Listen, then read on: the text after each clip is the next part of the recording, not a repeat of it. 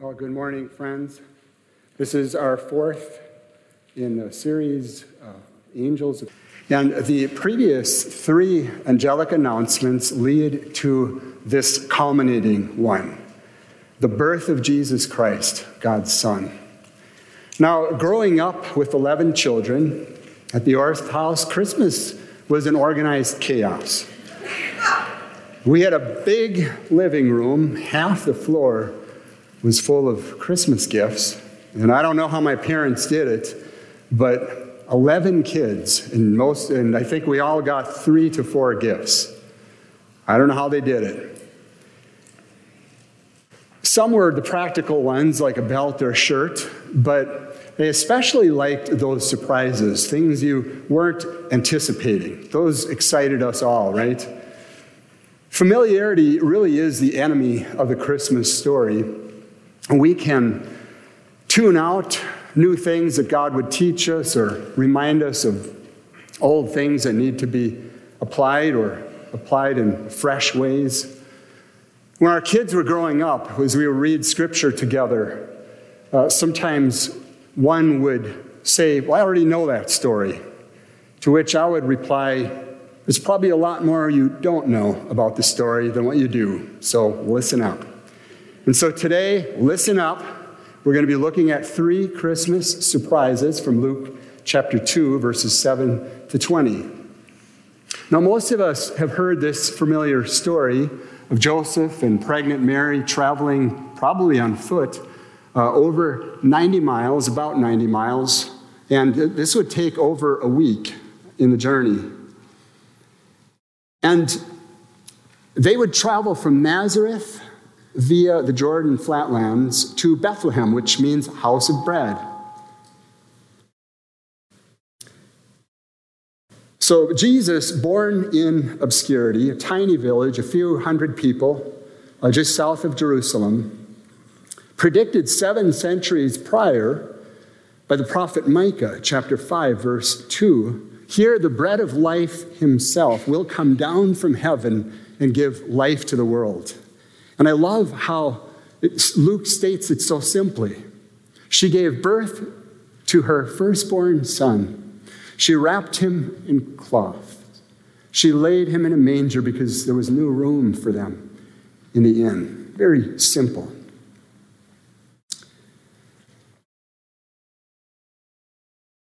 No party, no fanfare. To the locals, perhaps just another couple, just another baby. And then the spectacular happened. And this is our first Christmas surprise. The angelic announcement comes to ordinary people going about their ordinary tasks. So we kind of think it's normal. You know, God always reveals super important things to lowly shepherds, right? No, no. In the same region, there were some shepherds staying out in the fields, keeping watch over their flocks at night. And an angel of the Lord suddenly stood near them. And the glory of the Lord shone around them, and they were terribly frightened. They feared great fear. And this is typical when people encounter angels. First, one appears, and then their fear is compounded as the glory of God. This is his manifest presence unveiled. So, God's glory is this infinitely awesome, perfect, grand, because it emanates from his person, his awesome, supreme, infinite person. And that's why sinners cringe or die when faced with it. Hebrews 10:31 says it's a terrifying thing to fall into the hands of a living God. But why shepherds? Why not Emperor Augustus or Herod, king of Judea, or Simon, who was the high priest that year. Shepherds are sometimes unfairly depicted dishonest, unclean, social outcasts. But things that posit these, um, actually, sources are a few centuries prior or later than this account. Perhaps the best insight on the work of the shepherd is from John 10, contemporary with this occurrence. Great kings like Cyrus of Persia who were called shepherd by God. Abraham, Moses, King David, the prophet Amos were, called, were, were shepherds for the profession. Now, sure, there were some bad ones who would steal a sheep and blame the loss on predators or bandits, but one couldn't do that for long and sustain his resume, right? So, shepherding was important work. The shepherd had to care for very valuable assets. Sheep were valuable. And perhaps these were going to be used in Israel's temple sacrifice. These were especially valuable. So the shepherd's job, as you know, is to care for, to lead, feed, tend, protect his sheep. And sometimes the work could be tedious and dirty and boring and dangerous. So the vocation was really considered ordinary working class, third shift, perhaps lower class. But I wonder if God sent the angel to the shepherds because Jesus is going to be the newborn lamb who will die for the sins of his people and then will rise to himself be the great shepherd of John 10. Ezekiel 34 predicts that God, the shepherd of Psalm 23, will himself come down and will rescue and deliver his sheep. He will die for them. And so maybe the angels are told by God, go to some honest working class people and tell them the best news ever. And there are many surprises in this story, but one is that he doesn't appear first to the rich, the famous, the powerful, the NFL athlete, the Hollywood star, but he appears to ordinary people like us, going about the routine grind of life. So I don't ever want you to underestimate what God will do through your humble life on an ordinary day, work or school. Well, how about those angels? Now, angels, they are far superior to us in intellect and mobility and power, strength. Hebrews 1:14 says that God sends them as they minister to us who will inherit salvation. Now, angels model perfect obedience. They do the will of God. God says it and they do it, just like us, right? We're a little work in progress. Well, angels have a mind, emotions, and a will to choose. And when they appear to people, they appear speaking the language of the people and often appear as men. There are good, holy angels, and there are bad, deceiving angels who can appear in various forms or indwell creatures like a snake or pigs. But here's the tricky part good can appear evil. A visitation telling you good things. I've talked to students here who have had that problem.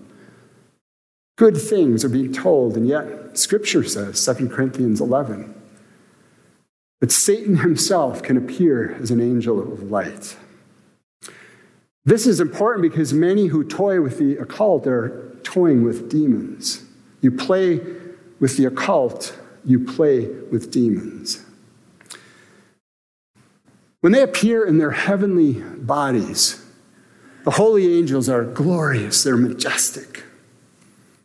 The unholy ones are evil, they're hideous, grotesque, even smelling of sulfur. You can ask me about that afterward, which a few people took me up on first service.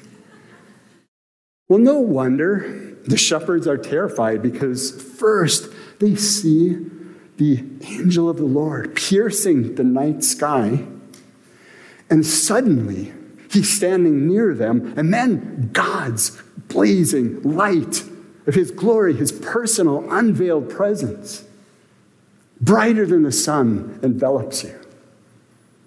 Ezekiel 11 records that the glory of God had left the temple, the Mount of Olives, six centuries prior. Here it is. All heaven is going to break loose. And the child who lay in anonymity shortly prior until this heavenly announcement. And he says, Do not be afraid. Behold, I bring you good news of great joy, which will be for all the people. Today in the city of David has been born for you, for you, a Savior, who is Christ the Lord. Jesus came for you, no matter your background, the baggage, your life, social status, your name. And this is the message of Christmas that God came to earth that you might go to heaven. It's God's message. But there's a catch. He's looking for spiritually bankrupt people. Jesus will say later in his ministry, Blessed are the humble in spirit, for theirs is the kingdom of heaven. And so, our first surprise is that the angelic announcement comes to ordinary people, shepherds going about their routine, mundane life tasks. But this leads to our second announcement that the surprising number two here, supreme king, comes in abject humility. Now, every good grandpa has to show you at least one picture of his grandchild. So here's little Cedar. He gets to play Jesus today. Jesus would have been much darker than this little Norwegian. But you get the idea. He comes totally helpless. The eternal Word who spoke the universe into being comes a crying baby, speechless, no crying he makes. Moms probably would disagree with that. And Jesus matured in body and wisdom, Luke 2:52 says. And John said that he lived among us. We beheld his glory as from the only begotten from the Father, full of grace and truth. Now, in defense of the sweet Christmas song, Mary Did You Know, which Pastor Brian really blasted last week, I told him, man, I was going to use that in my message. And so we had a good conversation. We came to a conclusion here that just like when you meet your, your spouse for the first time or have a new baby or your best friend, your future best friend, when you first, it's a discovery process. You, you really, there's not a lot you don't know about that person, despite what you may know.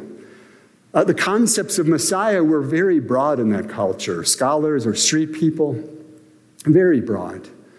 And you think of uh, verse 49 here in Luke 2, how Jesus, uh, they, they went on a family vacation and he, he wasn't there, and they discover it halfway to the Twin Cities. And then they, they come back looking for him. and They find him in the temple talking to the religious leaders.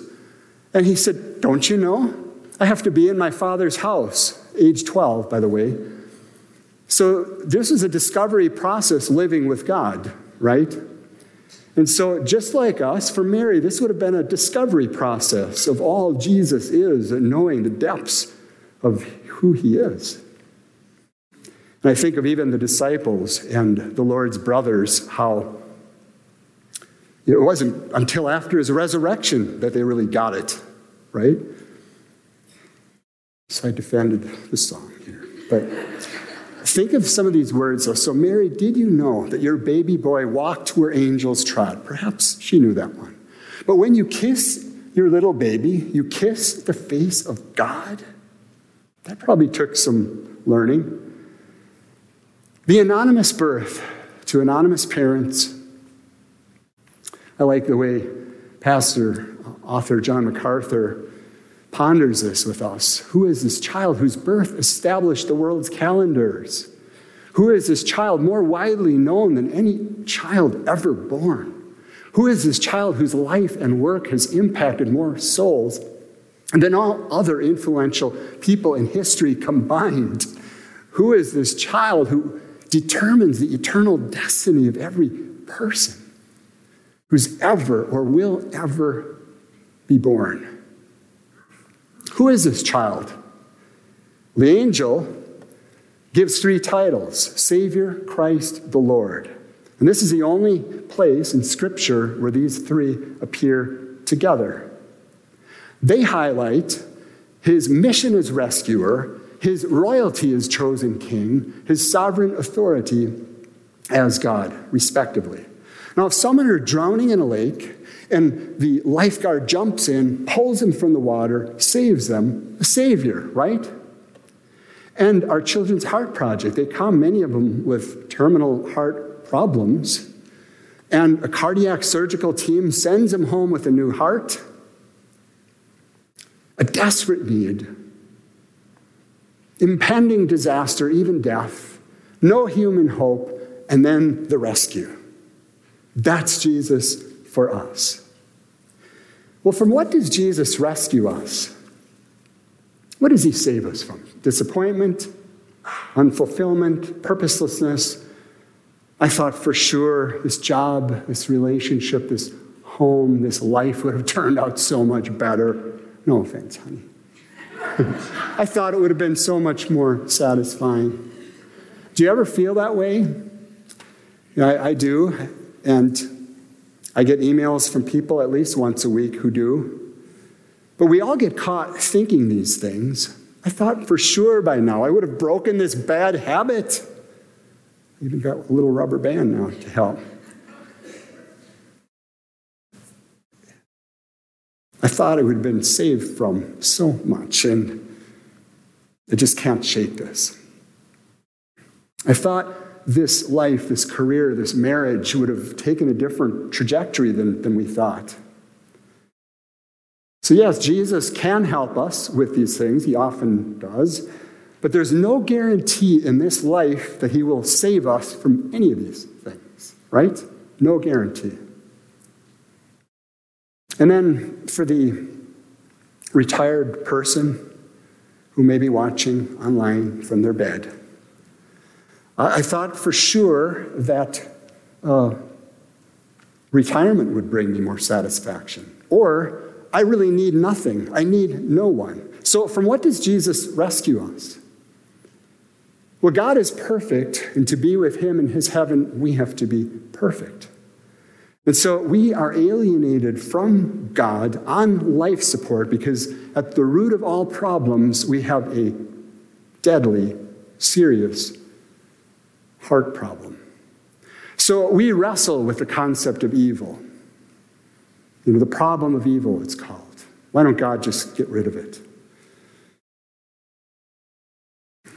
Why does God allow evil? Well, either he doesn't know about it, he doesn't care, or he's impotent to do anything about it. Look at what's happened just in the last few weeks, the last month in our world.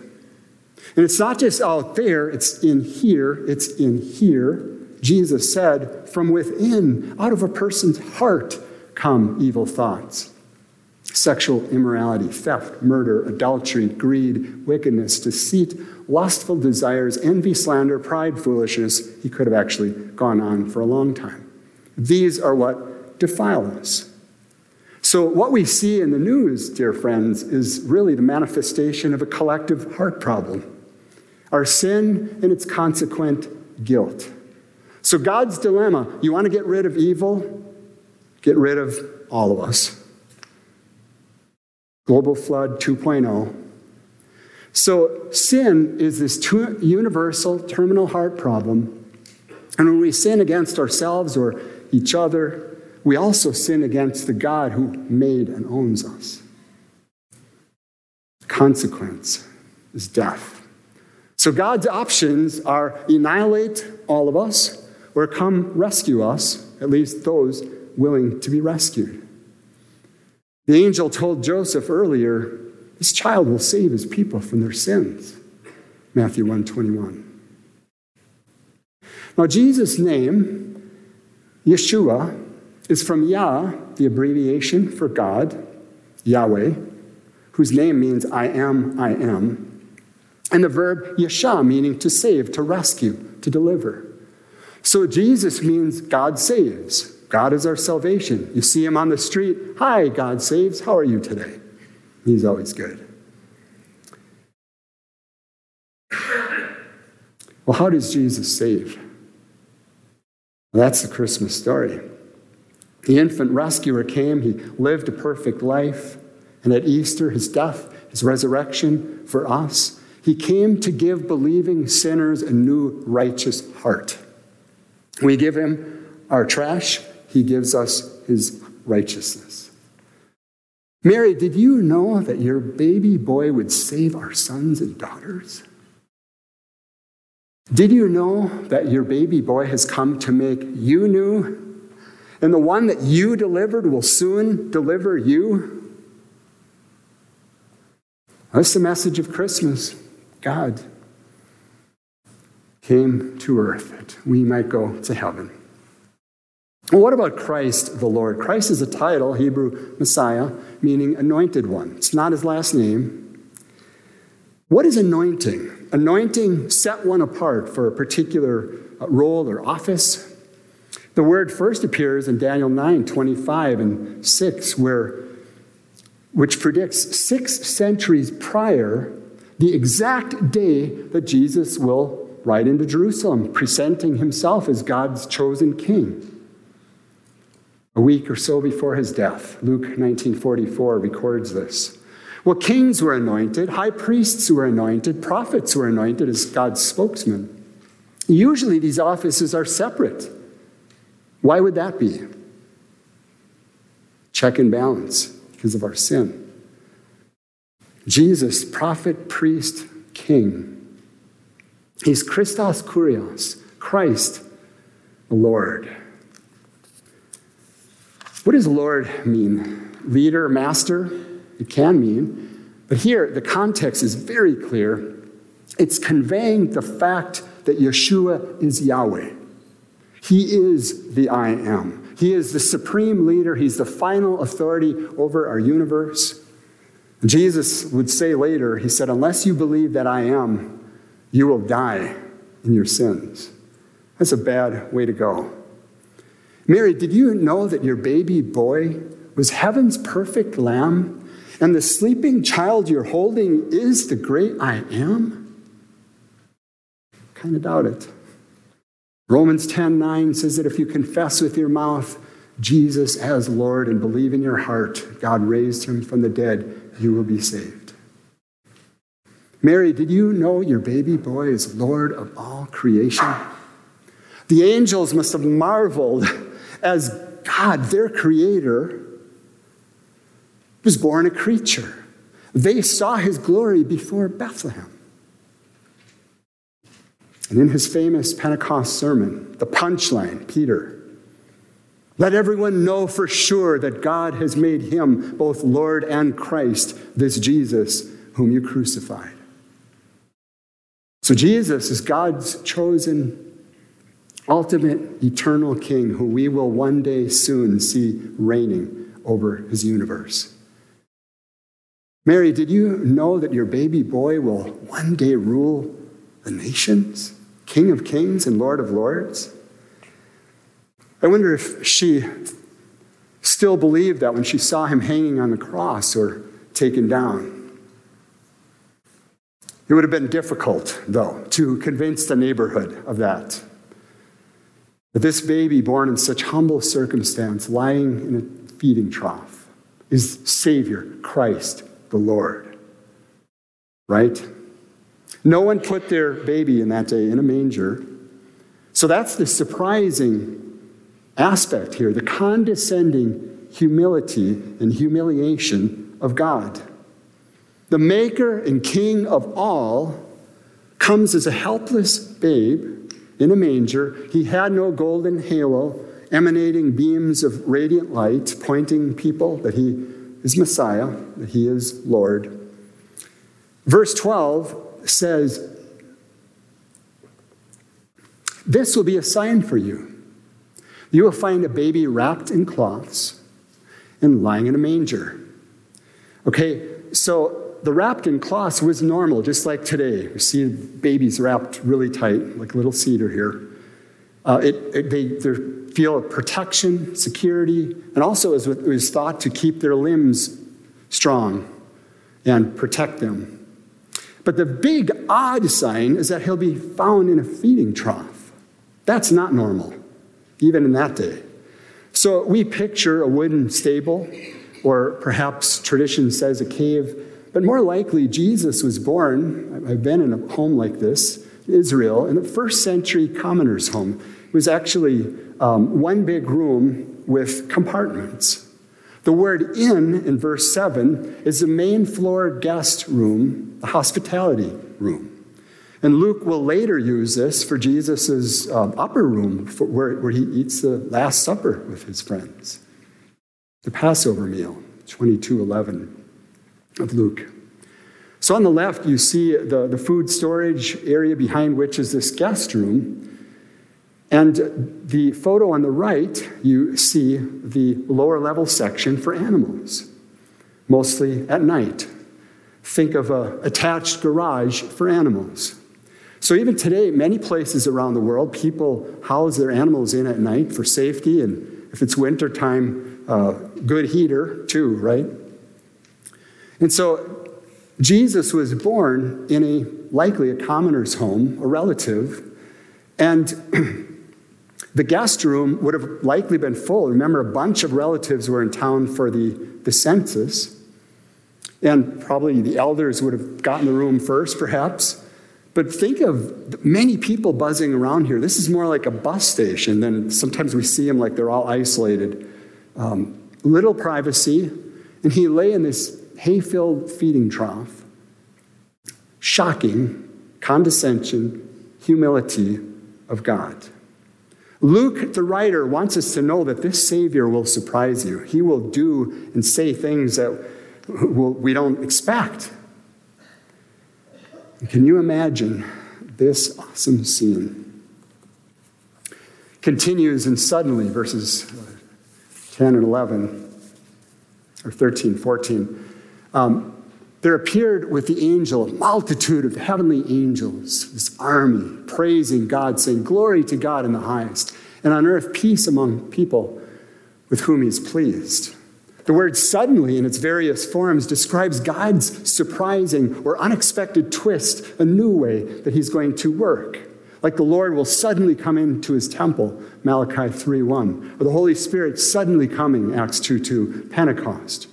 Or the sudden coming destruction as the lost world says peace and safety in the last days, 1 Thessalonians. Now, multitude here can mean hundreds or perhaps thousands. God's glory is seen in verse 9. That's what really terrifies them the announcement of the birth by one angel, then the backup chorus of hundreds or maybe thousands singing or chanting, Glory to God in the highest the supreme king comes in abject humility. So, what's your reaction to this scene? After picking himself up off the ground, you'd wonder, I, I, wonder with whom is God pleased? Who does he favor? The angels say that Messiah brings peace to those on whom his sovereign favor rests, those he is pleased to save. And this, of course, would this angelic revelation would ramp up the urgency, right, of the shepherds. Which leads us to our third surprise in verses 15 to 20. 15 and 16, when the angels had departed from them into heaven, we're not told how long they were there.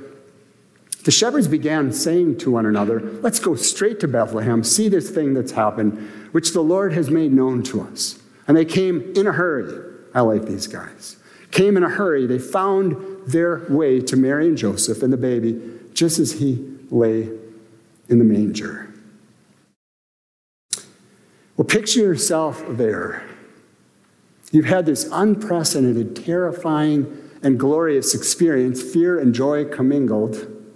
The angels leave, and as soon as they do, you pull yourself together, you get someone to relieve your shift. You want to get those sheep cared for. No dawdling, no delaying. You run straight to Bethlehem. Picture them running together in unison, saying, Let's go to Bethlehem to see this thing which the Lord has made known to us. The word thing is rhema, uh, which can mean a word or a reality. The Savior has been born. This is an earth shocking new reality. And the signs normal, wrapped up in cloths, abnormal, laying in a feeding trough. They're jogging along a few miles upward in elevation. And they found, the word indicates after a search, we're not told how they found him. Maybe they went door to door. But it's a small town, not many babies, and word of mouth travels fast. So, can you imagine when they find him? There he lay exactly as the angels had revealed. And this is a biblical precedent that's rooted in God's nature, in his character. Wherever your life today is intersecting with God's promises, whatever you're going through, any trial, any problem, fear, worry, where it intersects with God's promises, know this God says what he means, means what he says. He always keeps his promises, and you can trust him.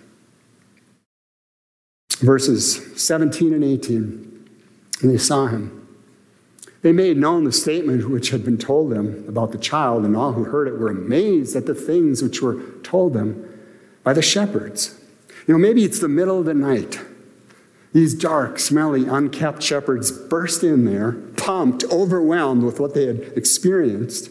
They meet Joseph, Mary, Jesus, recounting the story. And then perhaps Mary shared how the angel Gabriel appeared to her uh, nine months prior, the young virgin, and said, Surprise, Mary, you're going to have a baby. You can call him God Saves because he will be Son of the Most High God and he will be reign over a kingdom that will last forever. And then maybe Joseph chimed in. In a dream, I saw an angel as I pondered quietly divorcing Mary. And he informed me that my engaged bride was pregnant with a child formed inside her by the Holy Spirit. Can you imagine that? No offense, Mary, but I wouldn't buy that from anyone except an angel. Emmanuel, his name is. Emmanuel, God with us. So I want us to say this together with some gusto, right? God came to earth that you might go to heaven. Verse 19 says that Mary treasured all these things, pondering them in her heart. We're not told what she was thinking maybe recounting just the humility and the humiliation and the gossip. A godly woman of that culture being pregnant outside of marriage, she was worthy of stoning, according to Leviticus 20:10. And I think all of us can get worked up, you know, definitely happens to me. Ask my honey.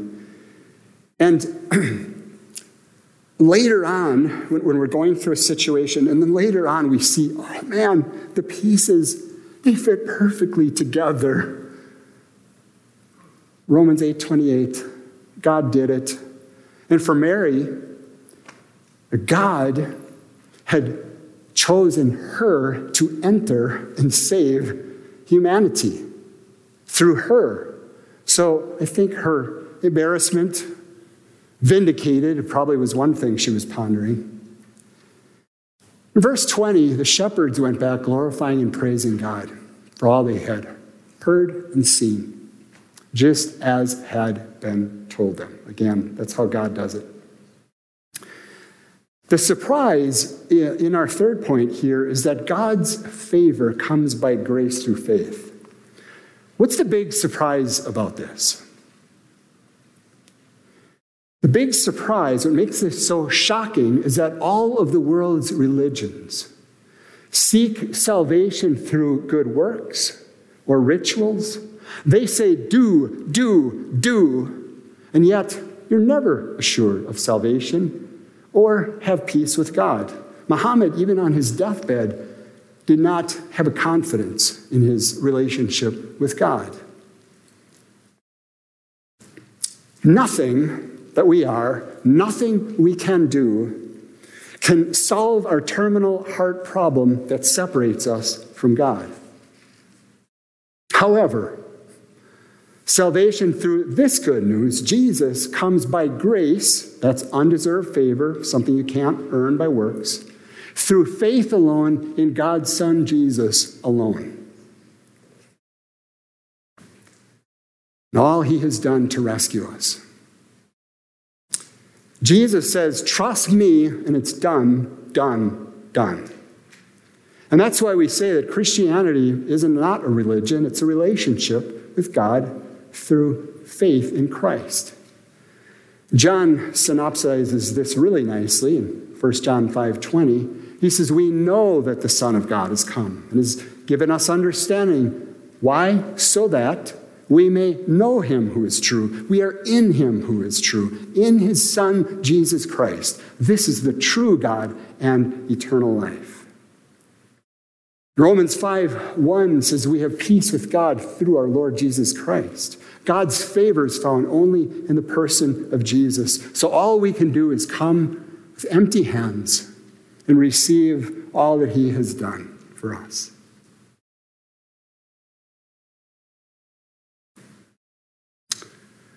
Well, the shepherds illustrate saving faith, verses 15 to 20. How so? Well, they believed God's message about Christ, verse 15, and their belief compels them to action. They run straight to Bethlehem in pursuit of Christ. They respond immediately, like the angels. Jesus said, My sheep hear my voice, and I know them. They follow me, and I give them eternal life. They shall never perish. So, what do we do when we hear his voice? You get busy, think of reasons not to obey. Maybe turn up the white noise, check the device. Verse 20 says that their new lives, impelled by their new hearts, would never be the same. Let's go back praising, glorifying, telling everything about what we've heard and seen. Go tell it on the mountain that Jesus Christ is born.